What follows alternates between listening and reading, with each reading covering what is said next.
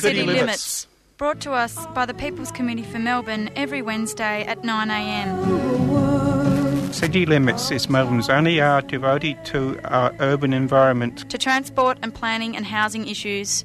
To privatisations and our utility services. To building and or maintaining a sense of community. 855 on the AM band if we can hear it through the noise and find it through the smog. City, City limits. limits.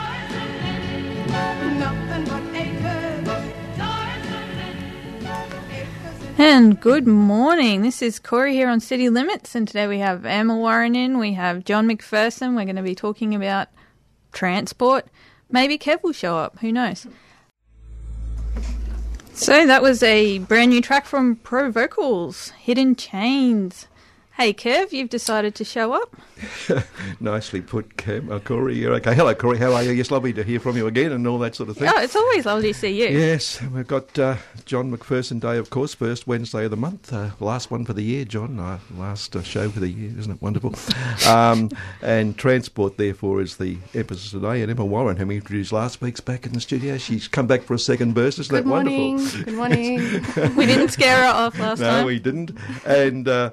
And in fact, today being transport, and also because of the climate change situation, the Paris, um, well, whether it's a farce or not, we'll find out in about eight or ten days. But uh, we're going to talk in the first half as well, John, on, on transport as well, of course, to. Um, Paddy Moriarty, he's Professor Moriarty mm. these days, as you know, Professor Moriarty, um, who uh, is at Monash, and he is going to talk to us about um, the transport's contribution to climate change because there's been a hell of an emphasis on coal, but in mm. fact, transport, mm. there's some estimates that about 30% of our CO2, I'm not sure whether that's correct. No, correct it's up there. It's up there. Um, close, yeah. is, is contributed to by trade transport in sure. various forms.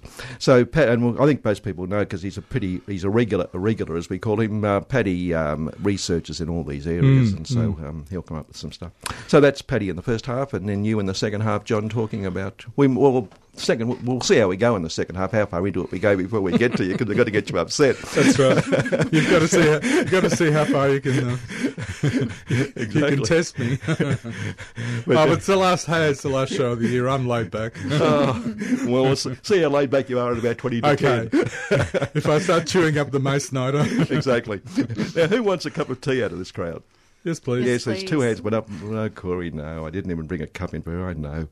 Okay, I'll go, I'll, you keep talking about something because I'll just pour the tea. Hey, I, one one thing that did occur to me with, with transport is that um, uh, electrification of transport, of course, you know, the easiest parts to electrify, of course, is public transport, mm-hmm. and the easiest way to uh, to get renewables, you know, into transport is through um, electrification, e.g., running everything on renewable energy. And uh, you know, as we're we're discovering, that's getting easier and easier with um, both wind wind power and um, photovoltaics.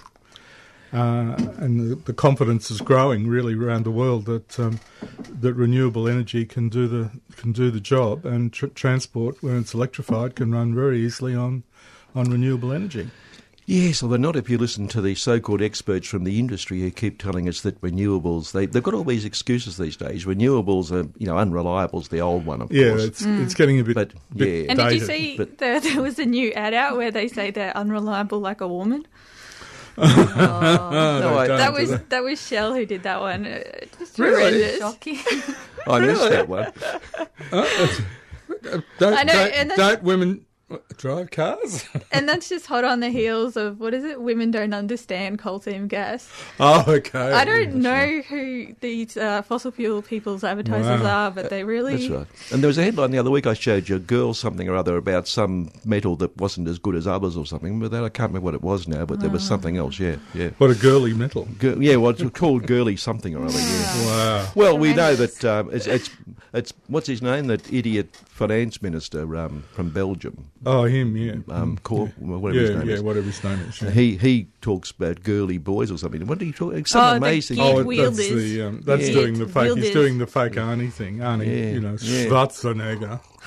Thank you. That's right. Oh God, it's awful, isn't it? Um, speaking of great women, though, in this world who yes, made a major contribution, I want to go to um, Jacqui Lambie, the um, ah, yes. senator. Now, Jacqui Jacqui says there should be a drug testing for dole recipients. Um, Should receiving there be gov- a drug testing for parliamentarians? well, I was about to say, I was going to say there should be brain tests for Parliament. After this, you'll realise there should be serious brain tests for parliamentarians before they get in there. Receiving government welfare is a privilege given to you by hard-working Australians who care about the disadvantaged. Well, she obviously does. She wants to cut them off. Hmm. Dole payments are meant to be a social safety net to protect you from the hard falls in life, not a jumping castle for you and your mates to party on, John. So there, Kevin. That's right. so there, so that's Jacqui. So as I say, I agree. There should be now be brain tests for her. Well, I mean, if you are in the doll, and I speak from experience, the only way that you can afford to, you know, get off your mind is is through goon. So are they gonna are they gonna do a goon test? Are they gonna increase the price of goon? Is Jacqui Tax Lambie goon. Well, is Jacqui Lambie gonna stop drinking goon before she gets into Parliament? Jacqui, Jacqui would never, never do anything wrong anyway in the first place. She, hmm. don't forget, she fought for this country. She is, Oh, did she? She was, a, she was in there. She was in the train. She was a train killer. Oh well, that makes Yeah. me trust her. Yeah. Yeah, she. In fact, that's why she comes out so much in support of the, the train killer forces. To you know, everything they need, they should get because Jacqui's an ex one of them. So that's so which shows that she really has got a mind, hasn't she? Um, one that's quite serious because we've mentioned it. We well a few years ago we were involved in a fight, and I went to a picket line there. In fact, that um, Indigenous school at Glenroy, uh, Ballerrt Mooroop. Recently, as you know, the government's been trying to sell it off. I wanted to sell it off, and then the council, the local Moreland Council, got involved with local Indigenous groups, etc., and community people. And there's been a number, there's been a strong campaign to save it, and the, the Indigenous community talks about the significance of the sacred tree and other ceremonial things in, in the grounds. And the council offered a million dollars for the site. Now, I don't know why, being a public site, it can't just be given to the bloody community as some sort of, you know, because they want to use it as some sort of Aboriginal um, heritage site. Um, but the government now says the million isn't enough. It's prepared to give the, to sell the council 25% of the site. Uh, saving the one so-called um, so-called sacred bits they claim, and then the other three quarters will go on the open market to the highest bidder, presumably therefore become bigger This is apartments, etc. sympathetic state government. This is it, yeah. Now, um, I, I think Uncle Robbie Thorpe would say sovereignty never ceded. No, that's right. That's right. And uh, it's well, hopefully the, the the local council says it's going to keep fighting, etc. But uh, I mean, and the minister says it's wonderful that he saved it. For God's sake, he's going to sell three quarters of it to uh, to, to developers. So that's not good news this week. But uh, let's hope there's still a campaign floating around, and hopefully something will happen. Oh, and related to that, by the way, there's a latest report out from the Australian Medical Association of all people that says that um, I think it might even be too low. I think that Indigenous people are 13 times more likely to go to jail, and they comprise 27% of all sentenced prisoners. And this week, and I, I know I don't agree with what the bloke did. The uh, bloke who hit the woman at the football match, and he, he hit court this week. Now that hitting the woman was not smart and was wrong. What do you mean not But, smart? Well, it was. It was. It smart was isn't the worst part of to- it. totally wrong, and and and clearly um, he should have um, he should have been charged for it. But because he's a, co- I think because he was a black man, and particularly because the court was in Western Australia, he got eight months jail this week for that. Hmm. And I think if he'd been white, um, he probably would have got a bond. That's all I want to say on that one. Um, And, And uh, if, he, yeah. if he had a had an expensive lawyer, he probably would have. Well, if he could, that's right. Yeah, he probably would have totally. walked free or something. Yeah, but uh, I, I think being black didn't help him in terms of the jail sentence. That's No. all. Yes. Um, but you are. And the other one this week, in terms of brilliant people, um, last week um, when Rosie Batty addressed state parliament uh, because it was the day, you know they were having a day about. Uh, Domestic violence, they call it violence against women, as it really is. Um, this bloke, the bloke, member for Burwood, Graham Watt, refused to stand and applaud. He just sat there while everyone else did a standing ovation. And he, he claims he had reasons, but he hasn't yet explained them. but it's very bizarre. strange, isn't it? Yeah. Very strange. And Apparently, he stood up. For, he, he stood up and clapped for some of the other speakers, Ah. yeah, and sat down for some, stood up for others, and wouldn't explain what it was about. That's really odd. and Louise Staley, who's another Liberal member, sitting near him, or standing near him at that stage, urged him to get up, but he, he just sat there and refused. Uh, No idea, but it's very strange indeed, isn't it? yeah. Not a joiner. No, obviously not. Well, he might be a joiner on other things, but Well, that's not, right, Not, yeah, not when it yeah. comes to uh, women being yeah, bashed. no, you obviously. left, you left wondering, aren't you? Yeah, you certainly are. And just we'll go to Paddy shortly, but just uh, I just thought I'd mention that John, you um, you're being urged by the treasurer of this country, and more particularly the Productivity Commission, which the treasurer will follow, Pedal harder. flog your home, flog your home. Oh, Yeah, get rid of your home, and you can then don't have to rely on the pension. You're what okay. invested in dodgy companies like BHP? Well, probably, yeah, that's right. What are you supposed to do after you sell your home? Um, you can then live on that, and you don't. You're not a burden on the tra- on the taxpayer. Um, yeah, it's a good move, isn't it? And Great move. Yeah. what about all of us who will never be able to afford a home? Indeed. Uh, you're in deep trouble. deep, deep trouble. Shall, shall we go to Paddy? And we'll go to Paddy. Let's go to Paddy and uh, after this break, and we'll talk about uh, transport's role in climate change, and just keep cheering people up no end. Yep. So we're just going to go to a track. This uh, track is a brand new one from Select Few. It's called On Country. We will fight this every step of the way. You're listening to City Limits on 3CR 855 AM, and that was Select Few with a brand new track called On Country. with a few select things left out. Um, the uh, and on the line we've got uh, Paddy Moriarty, who of course these days is Professor Moriarty. He's a literary figure. Professor Um, Moriarty. that's right. Oh, and oh, uh, oh. Paddy, I thought on um, on this week we'd we'd yarn, have a yarn about transport's role because there's been a hell of an emphasis on coal and its role in CO2, etc., and pollution, but. Transport, John and I were saying we think it's about 30%, but you can correct us if you, if you like, um, of of CO2 emissions come from transport in Australia. in Australia, I'm, I'm not sure worldwide the figure is uh, is about 23% of energy related CO2. Uh, it could be a bit higher in Australia, yeah. Yeah, and so it clearly, if we're going to address climate change, we have to address transport, and particularly um, petrol-driven, fossil-driven transport. Yeah, it's just it's interesting the way the world um, transport uh, figures break down. Uh, in the OECD, um, the Organisation for Economic Cooperation and Development, the Rich Countries Club, uh, transport emissions are actually falling. Uh, they peaked about 2008, possibly, and they dropped um, pos- partly because of the world financial crisis.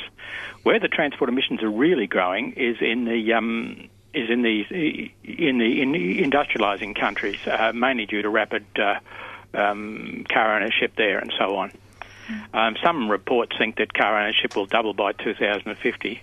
Uh, I think they're talking it up myself, but that's one projection. Well, where will they put the cars? That's the question. In places like China, where would they put the cars?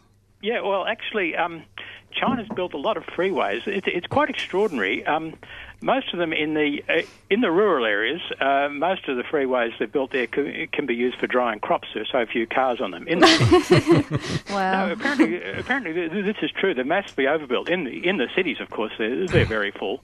But uh, Right, okay. I've seen pictures um, in China of like six lane highways, Wow. freeways that are completely empty, yeah, yeah, like so wide and like not a single car on them.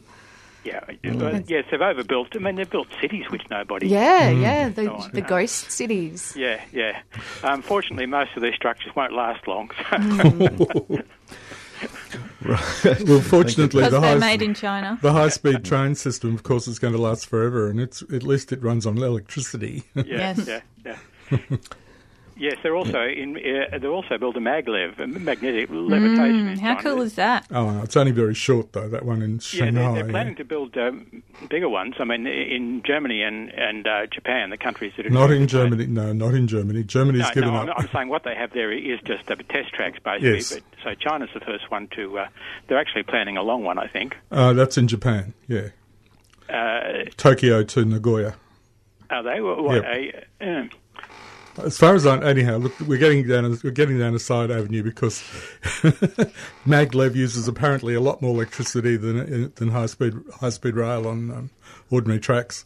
That's Yeah, interesting because I thought due to the lack of friction that there, there would have been less electricity. Yeah, well, rolling friction um, is is not the biggest component. The biggest component is air friction. If you have a look at, say, the uh, the, the French TGV, you realise how aerodynamically styled it is. Yes. B- b- because the power consumption is a cube relationship with with um, speed, then uh, that sort of dominates uh, both the rolling friction and the overhead pantograph friction. Yeah. Although a new French one on a trial run a couple of weeks ago, you would have noticed uh, actually had an accident and killed a number of people on a trial Yeah. run, ran off the Ah. ran off the rail, and uh, and they're not sure how many were on it because a lot of the people who were supposed to be on it brought their kids and brought friends, and so they're Oy. still not.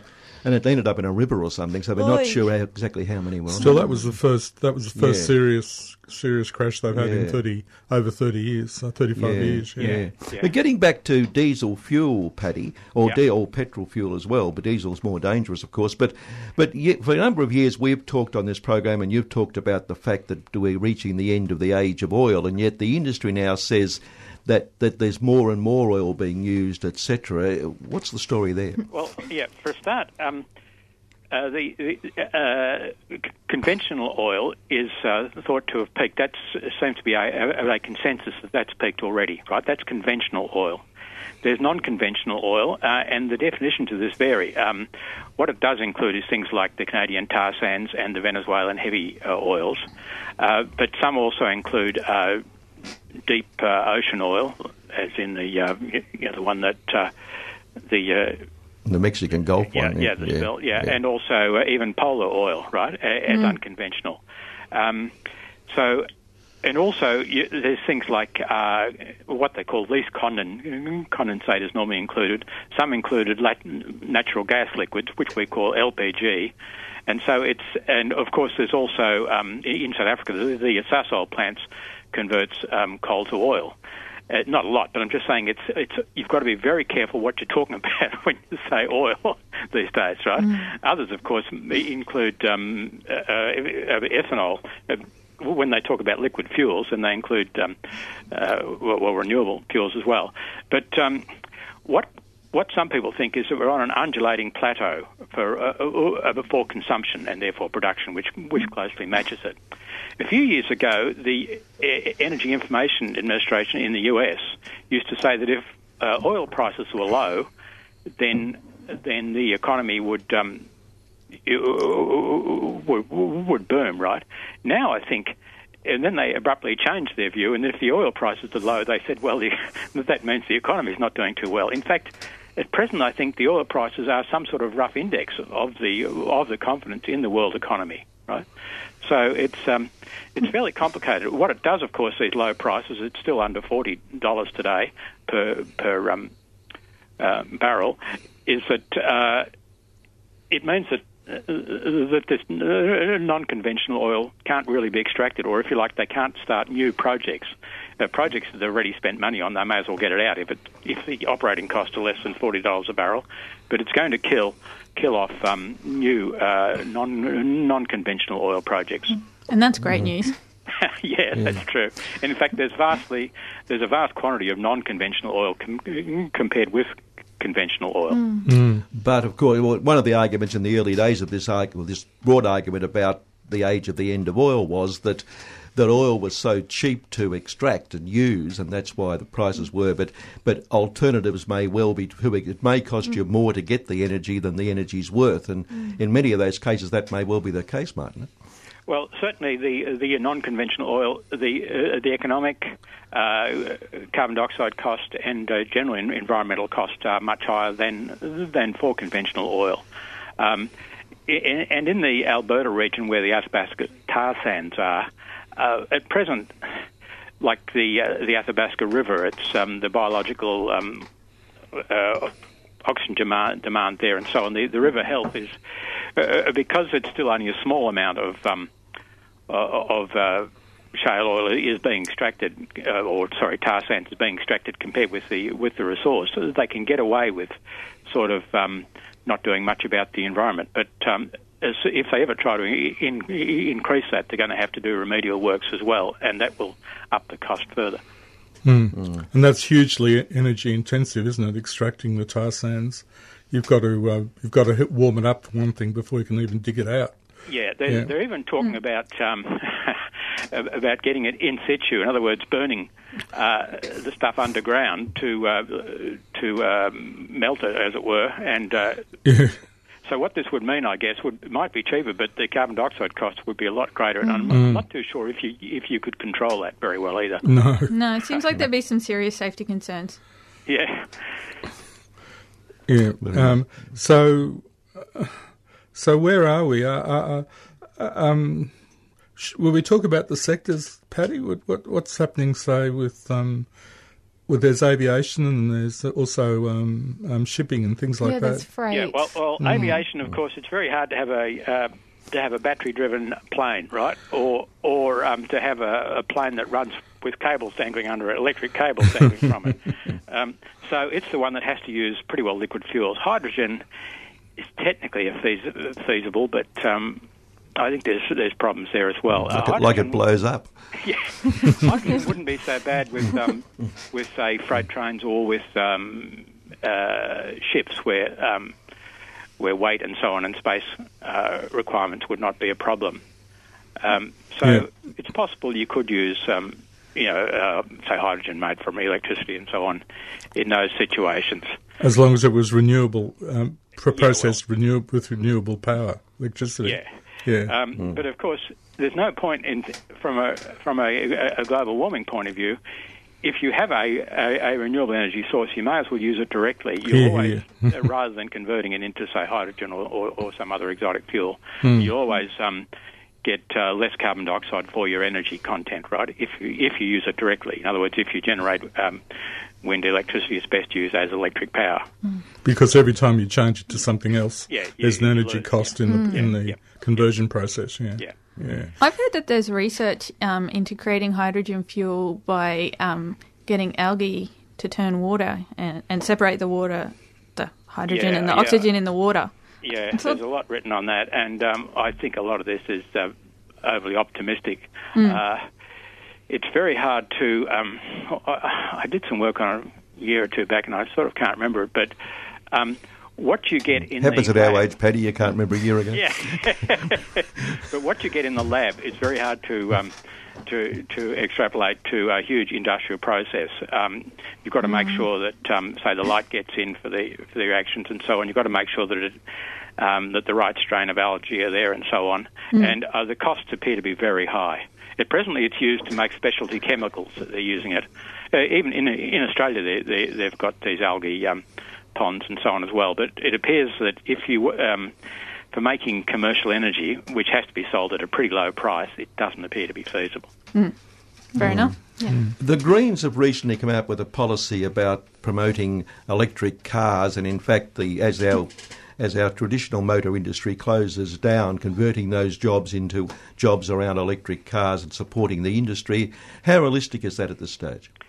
Um, well, electric cars. Uh, well, I mean, I, I, I, think I, I agree with them that the Australian car industry doesn't look very healthy. Um, so, yeah, uh, in fact, in America, uh, there are there are car companies that have started up, or electric car companies have started up that uh, that owe, owe nothing to the to the to the conventional car companies.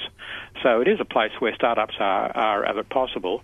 Um, at present, of course, uh, in in Victoria, uh, you- you'd actually have more carbon dioxide emissions by running an electric vehicle than you would by running a petrol vehicle, uh, courtesy of our brown coal.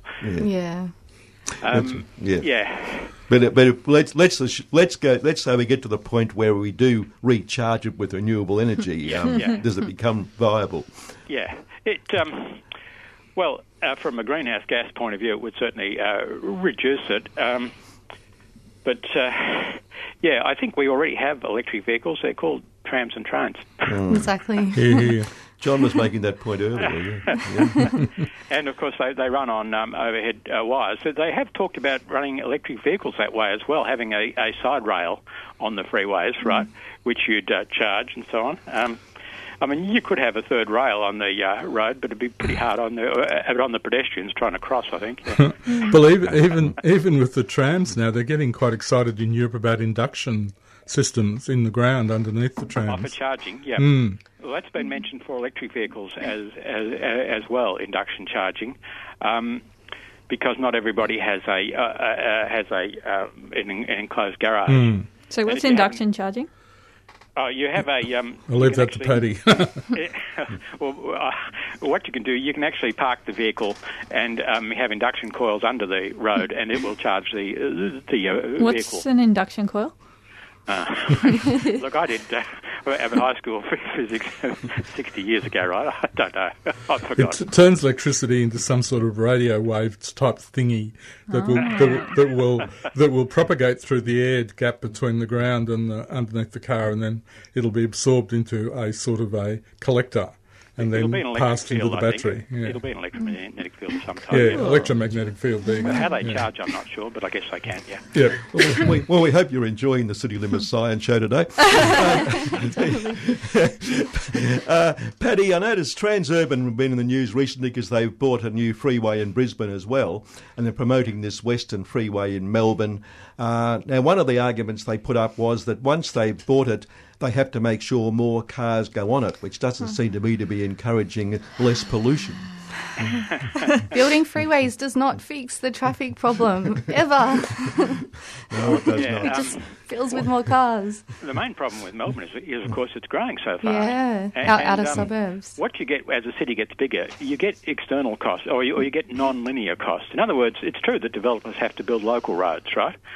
And of course, um, say a car trip in the outer suburbs where they've put in a new estate, the first 200 yards will be on uh, roads built by the uh, by the developers, right? But the next 20 or 30 kilometres they'll be on the other roads that everyone else uses, right? Yeah. So, and, and this is why they're talking about, you know, putting in an underground loop to uh, South Yarra and um, more freeways and so on.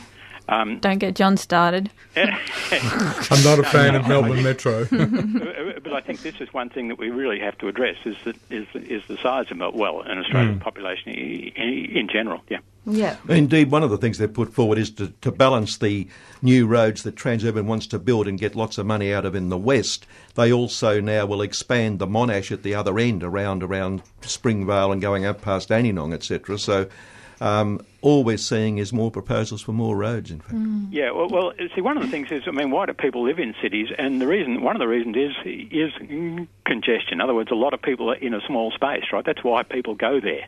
So cities, uh, you know, you can't avoid congestion really in cities. I mean, I, I I mean, if you don't want congestion, go to Alice Springs or someplace, right? So, um, when if everyone went there that had congestion, Melbourne would be good. So that'd be good. Yeah. There- Here's another little irony. Electric cars aren't going to solve the congestion problems. If there are as many No. electric cars as there are, as there are, you know, current cars, that are- the congestion is going to be just as bad. Exactly. But I must say that the idea of having plug-in um, hybrids is not a bad one, insofar as the, re- the thing the thing that killed um, uh, fully battery-driven electric vehicles was that in the end. Uh, your, your energy in your batteries was used to pull around the the other batteries, right? Which is a bit of a loser's game. With the uh, with the uh, basically petrol, um, we're having a petrol backup, which has a, an energy density many times that of, of a battery, even a lithium battery. You can run, say, um, say 30 kilometres a day easily on a small um, Mm, bank of batteries and then use petrol. It's sort of insurance, as it were. mm, mm. Yeah. P- Paddy, one you may not know anything about. I know it's terrible to say to you, you might know anything about something, but there's a plan at the moment by Vic Roads to treat that intersection at the corner of the Princes Highway and Springvale Road and Police Road where they all meet, and it's an incredible situation. Um, do you know anything about that? Because I believe that I've heard there's there's local people quite upset about some of the plans. They're planning to uh, to have uh, divided levels, are they? They're planning to have the Princes Highway. In fact, would become a bridge. Yeah, it would be grade separation. Yeah, well, well, of course they're doing that at uh, Murrumbeena, where I live. They're, they're doing it for the railway crossings as well, right? Um, uh, one of the things that, yeah, as a as a as a pedestrian, I ask myself, will it make things easier or harder for Yes. uh, for pedestrians? Mm, and cyclists. The, the rail gate closures are, are, are, are, are great for crossing the road if you're a pedestrian. uh, but um, also, there, there's a loss of, um, like, especially shops along um, the road. You know, if you if you uh, raise the road, then of course um, those shops then then, then face either a, an earth mound or uh, steel stanchions, right, which is not a great shopping precinct. So there is always a loss when you um, of um, real estate when you uh, do that. Yeah, Sure. we'll pick up on it more next year. But apparently, one of the real complaints is that Police Road would lose all turning points altogether, be closed off, and so the worry is that those that traffic will end up in local residential streets all over the place. But anyway, it's it's a campaign that's going to build up, I suspect. I think, Yeah, yeah. All right, Paddy. Um, anyone else got any more? Yeah. Emma, yeah. Um, what about driverless cars? Oh, yeah. I've, that's a new Driverless thing that people are talking about. Not that it's going to solve the world, but it's, It's got a long history. In 1935, General Motors developed a driverless vehicle, right, uh, using purely electromechanical devices, because this was before um, the the uh, the, uh, the transistor and our new IT and so on. Um, in Korea, it's like the there, are some driving around. I've seen the videos uh, on YouTube of these um, driverless vehicles. They, they had a blind guy doing it. Um, I, I remember they described a test in, uh, in in South Korea. They took the vehicle over to South Korea. It was a pretty foggy day. Yeah. Anyhow, the the vehicles kept drifting over to the other side of the freeway. Wow.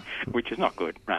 So um, I think there's a few things like But, that. I mean, it's like, you know, the GPS system. It was just awful when it came out and it kept pointing you down the wrong way, down one way streets. But, you know, now it's good. They've worked on it. Yeah, it it will improve. Yeah. Um, one one other question is why, and I think it's because uh, they can, right? Uh, uh, I don't think it's really going to. Um, it's not going to solve the outstanding problems No. of, of, of, the, con- of congestion. I mean, I something don't think it'll so save. um, either. so, uh, something that'll help road safety. I, I'm not sure. So the thing is, if this is a, a worldwide system, system, you know, um, well, can you be sure that the that people have uploaded the latest software properly, given the number of screw ups you get? Yeah, it sounds like a bit of a nightmare. I think. yeah, yeah. I mean, it's, all right. We're, as I say, as long as there are people in white lab coats standing around, these things work. But what happens if exactly. Well, they just give everybody a lab coat, then we'll all be fine. So you wouldn't be sitting in the back seat feeling quite relaxed, Paddy. yeah, yeah, I've been on a driverless train. I thought that was a good idea. Oh. Yeah. driverless train? Um, yeah, well, I see this. Um, They're quite common. Mm. But, yeah, well, I, I see, well, they've got the Morgantown system in West Virginia. That's a it. Um, it joins the three campuses of the uh, University of West Virginia. Now, uh, West Virginia, as you know, is a mountainous state, and um, the, you know the, the settlements are along river valleys and so on. And anyhow, so to solve a timetabling problem, they built a um, a uh, driverless sort of a tram, right? Uh, it's still working. It started in the seventies. Oh wow. Um, yeah, and it's it's. I mean, the it's an elevated system, and I think that and there was federal money for it, so of course it got built. You know, and I think it, each each carriage takes about twelve or something, right? But it's been going since then. So, but then again, you ask yourself, um, you know, I mean, sure, if we were if we were desperately short of labour, but it's not exactly the world's problem, you know. no, it's a bit of a weird techno fix that Yeah, some cost. urban planners are getting very excited about. Yeah, Yeah, it does yeah. cost jobs, doesn't it? And uh, that's one of the big problems. Yeah. Well, Uh, well, I was, you know, I I was thinking. noticed- Yeah, go, yeah. go on, Penny. Yeah. I just noticed on my line, on, on Dandenong line, they, they take back the empties, these um, container things, and that's uh, and, and they have it's it's about a kilometre long, and um, and there's only the one driver. It might have as many as five locos hitched up together. Hmm. So that's something. I mean, why would you bother replacing that driver? I mean, and a lot of coal trains can be a mile or more long, and um, you know, so it's uh, not labour costs. Don't worry, Rio Tinto is going automatic for their coal, their um, iron ore trains in, in the Kimberley. Yeah, they're using driverless trucks as well. They're trying to get rid of the last driver on the on the on the thirty thousand ton iron ore train. Well, well, it's a good thing to beat unions over. that's over- right. Yeah, well, that's, uh, that's their that, that's their attitude exactly. Yeah. Yeah. yeah. Yeah, I was thinking, speaking of, Paddy, when you mentioned the timing of the first driverless car that GM produced in America, that was about the same time as they were also closing down the public transport system, which they bought up to close down. Yeah, yeah, yes, the the uh, streetcar systems. Yeah, Yeah. yeah. Um, public transport hasn't really come back in America. It's quite anomalous in, in the Western countries. It's increasing everywhere else. I mean, it's increasing a bit in America, but it's still only a couple of percent of the total, you know, uh, surface transport task. It's very small, whereas it's rising in Melbourne.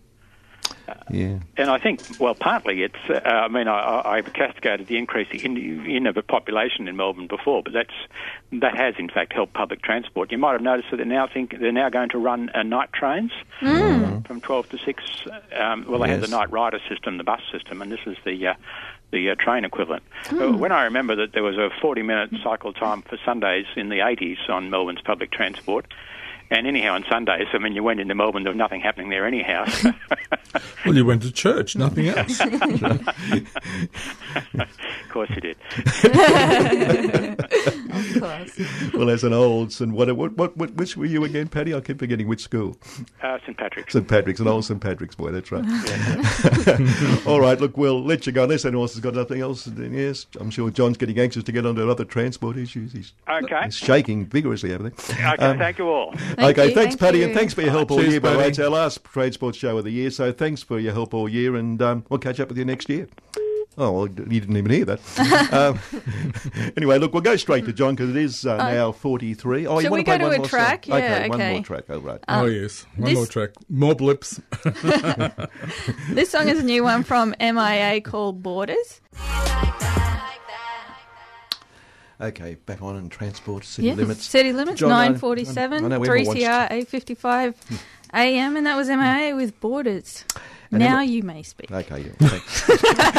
Gee, thank you, Corinne. Yeah, I forgot. Being at my age, I forgot what I was going to say. Um, uh, Emma, I know you've got to raise some, want to raise something with John, but before coming here this morning, John, it happened again. I was crossing, I was on Scotchmer Street crossing Nicholson with that tram, you know, the, and there was a tram going each way at the corner intersection, Yeah. and I thought, oh, that surely the light won't go amber until the both trams go, are gone. yeah, yeah. But no, it went, and No. both trams were caught at the end. It's just ridiculous. Anyway, Yeah, that's just, just well- another observation. Yeah, no, well, that, it, it every every now and again, all the issue of tram priority gets raised, and and, and Vic Roads then protests that yes, yes, we're working on it. It's going to be wonderful, hmm. but then, as we all observe, nothing ever seems to improve. No, hmm. and you get these weird weird things where you think that tram must be detected. They must be going to give that a little bit more priority to get mm. through before the lights turn turn red. And as, as Kevin's just described, nothing happens, mm. and that, that that goes on and on and on. And you see it, you see it all over the place. I have heard that you know Vic Roads works on a cycle of about fifteen years in working through all the intersections and improving the way the traffic lights work. And if that's the case, you know that's a very long time. long We're time. Mm. we're all going, Are we're all we- going to be, you know, we're all going to be retired well and truly by the hmm. time it, by the time it's fixed. Are we going to be blaming Vic Roads, or are we going to be blaming the state government that doesn't prioritise funding Vic Roads?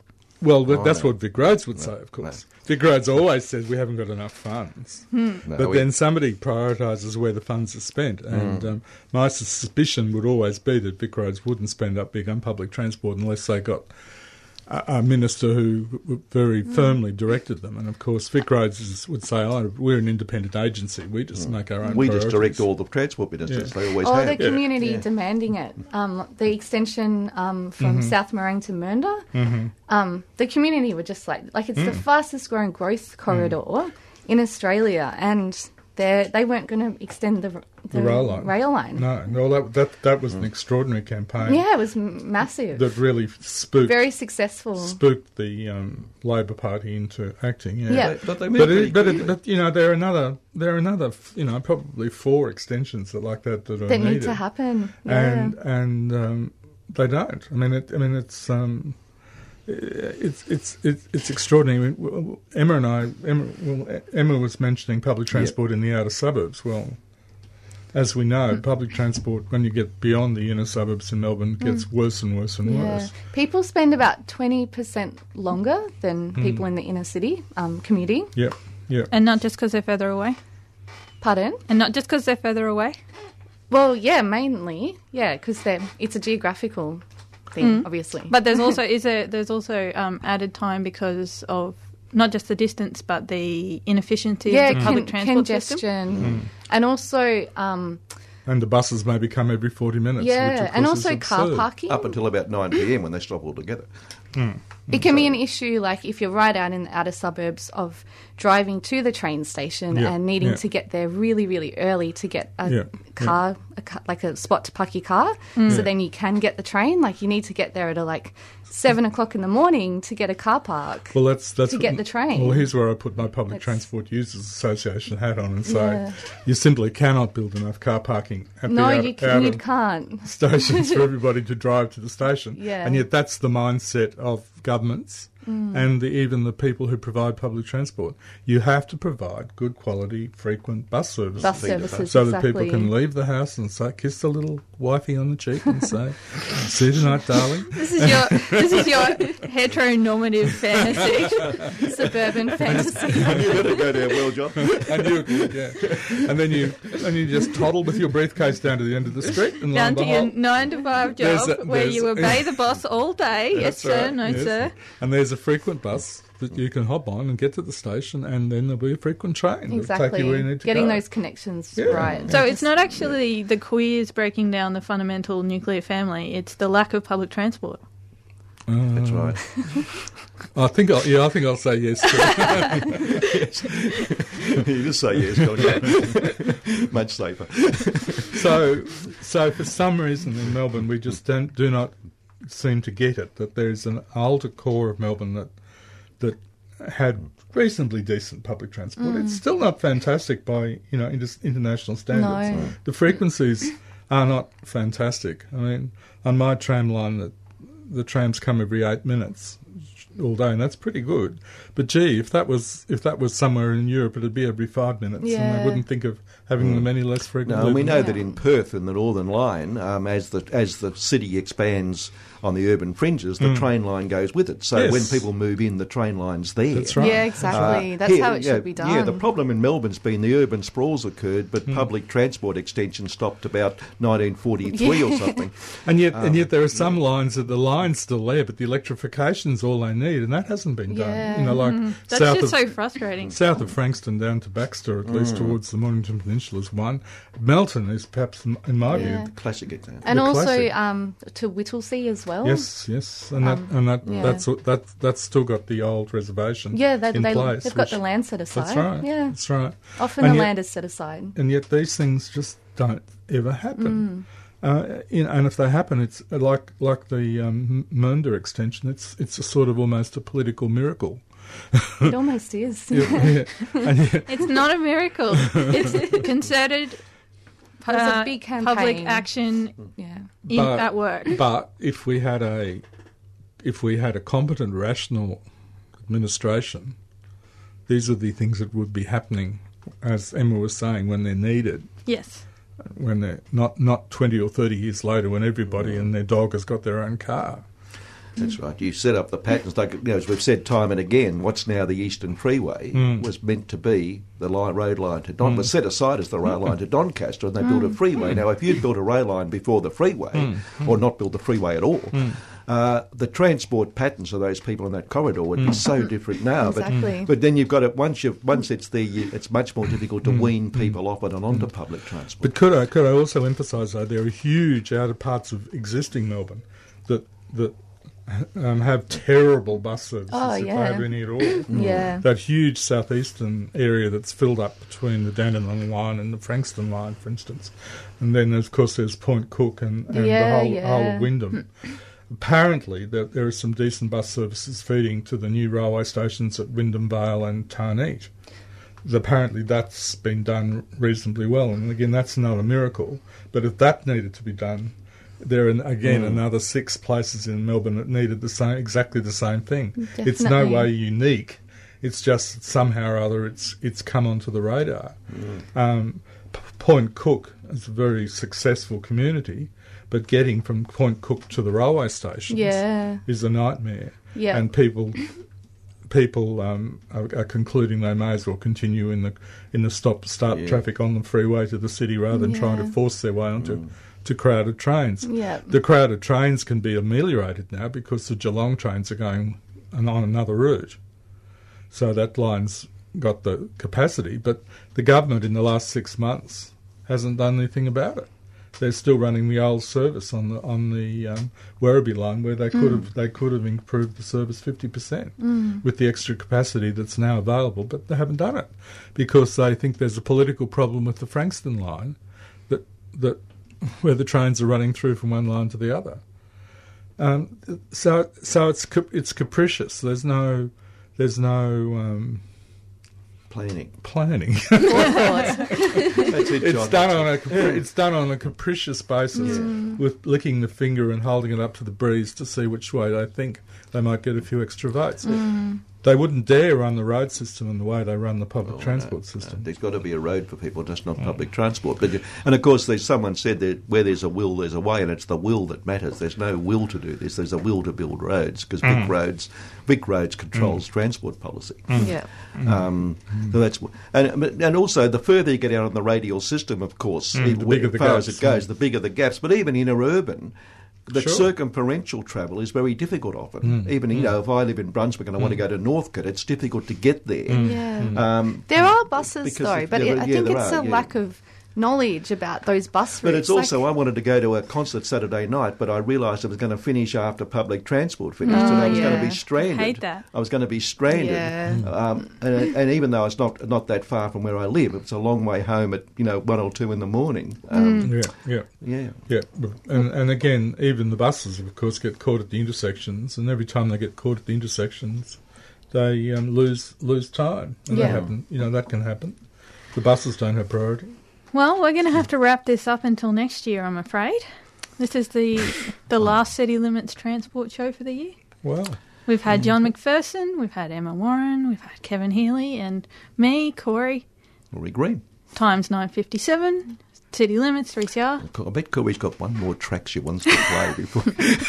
Just got this feeling, okay. But John, look, thanks for all your work this year, No, no. seriously, and um, look forward to next year again. We'll get you back. sure. We'll, Well, thank thanks for having me. we'll yeah. keep We'll, Nice we'll to meet you. Yes, nice to meet you, Emma. Yeah, see you, see you again. And Emma I will, well, Yes. Emma will be back next year. We're sure Emma will be back next year. She just Excellent. loves us, obviously. Excellent. Uh, We'll okay. keep we'll keep chipping away. okay, here's Corey's track, whatever it is. Uh, this is Bob Dylan with Masters of War.